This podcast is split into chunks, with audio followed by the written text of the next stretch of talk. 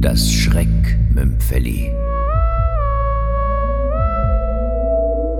Rommestedts Morgen von Christian Bartel.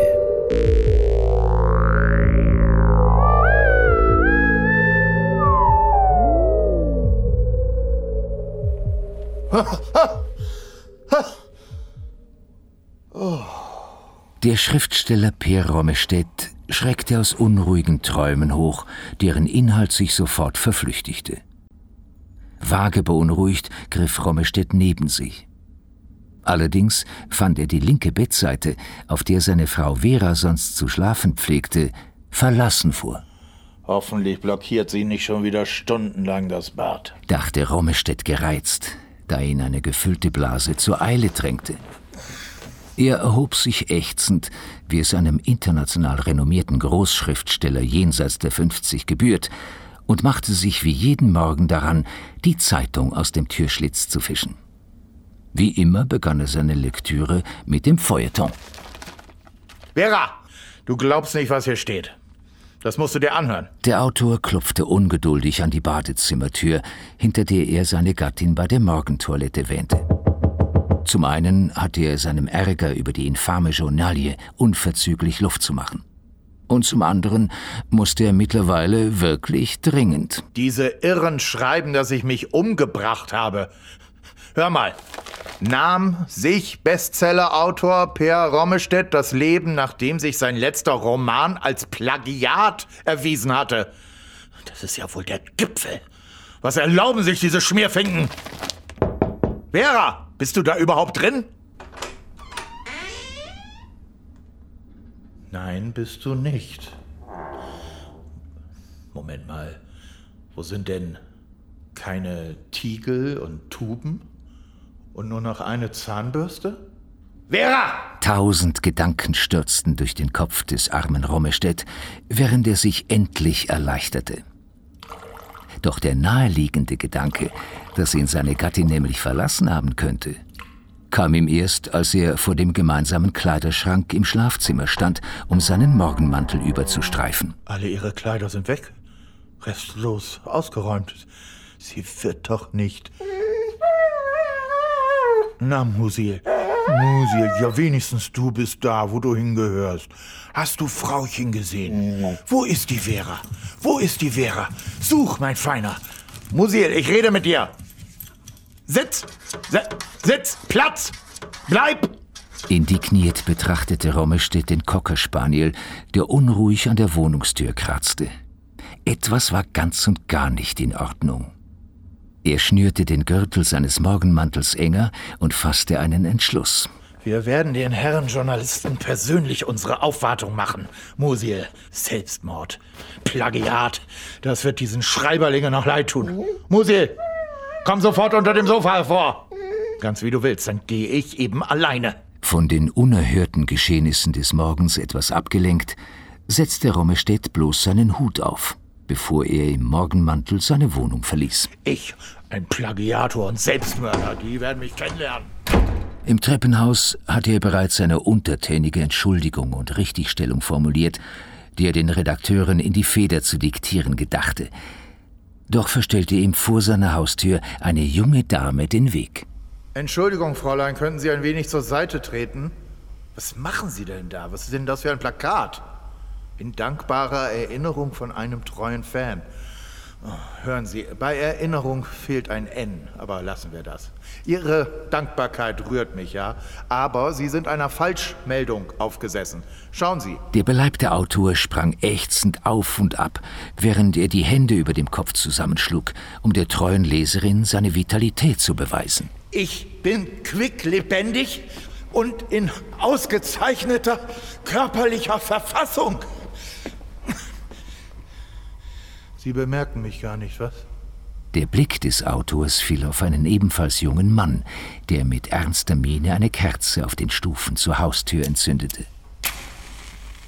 Entschuldigung, ich weiß Ihre Anteilnahme, so unzeitig sie auch sein mag, durchaus zu schätzen.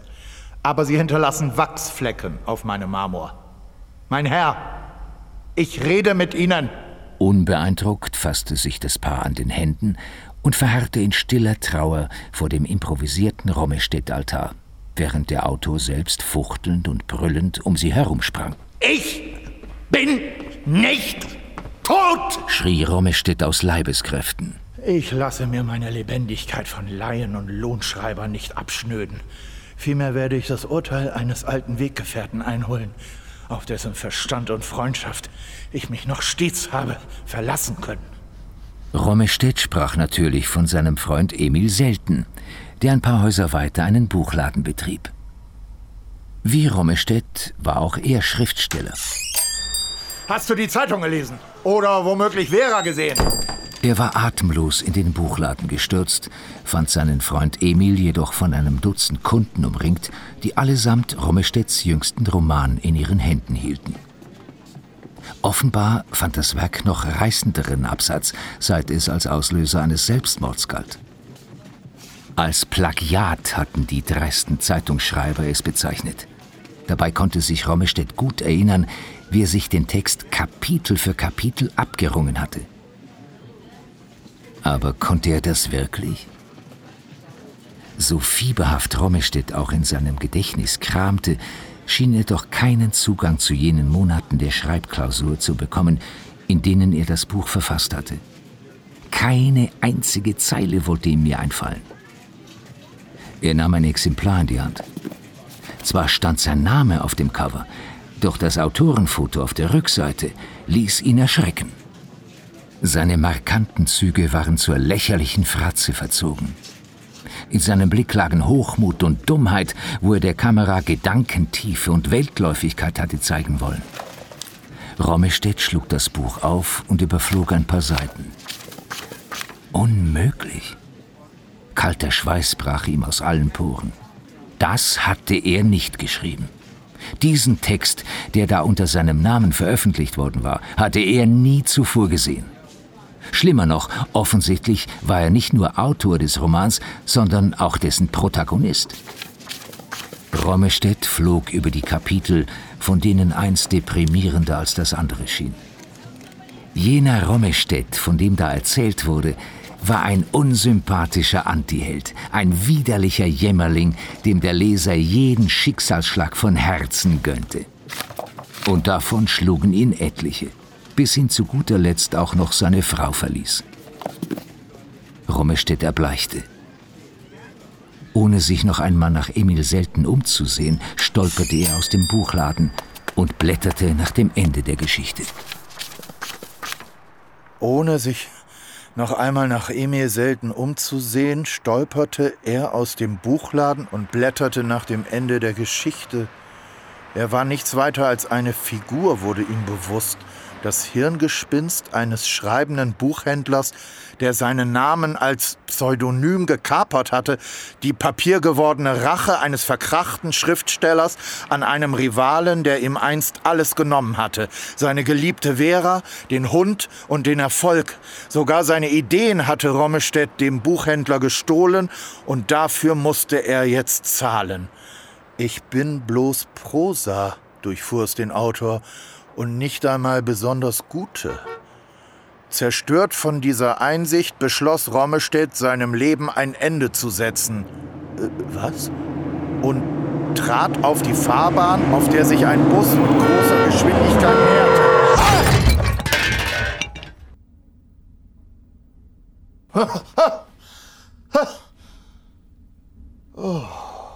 Der Schriftsteller Per Rommestedt schreckte aus unruhigen Träumen hoch, deren Inhalt sich sofort verflüchtigte. Vage beunruhigt griff Rommestedt neben sich. Allerdings fand er die linke Bettseite, auf der seine Frau Vera sonst zu schlafen pflegte, verlassen vor. Hoffentlich blockiert sie nicht schon wieder stundenlang das Bad, dachte Rommestedt gereizt, da ihn eine gefüllte Blase zur Eile drängte. Er erhob sich ächzend, wie es einem international renommierten Großschriftsteller jenseits der 50 gebührt, und machte sich wie jeden Morgen daran, die Zeitung aus dem Türschlitz zu fischen.